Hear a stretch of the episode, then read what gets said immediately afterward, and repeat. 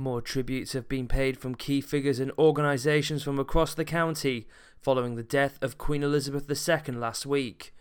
County Durham and Darlington Police and Crime Commissioner Joy Allen stated we will always be grateful for the sacrifices Her Majesty made for her people. Her devotion to duty is beyond comparison, and we will honour her memory long after this moment. Chief Fire Officer for County Durham and Darlington Fire and Rescue Service, Stuart Errington, announced that the organisation had entered a period of mourning which will continue until after the funeral. During this time, the service will be scaling back some non emergency response activity, public information, external broadcasting, and cancelling some planned activity as a mark of respect.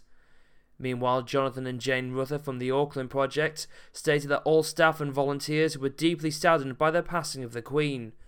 They announced that during the period of national mourning, St. Peter's Chapel in Auckland Castle will be open for quiet reflection only. The chapel will be open daily to the local community, staff, and volunteers from 10am until 5pm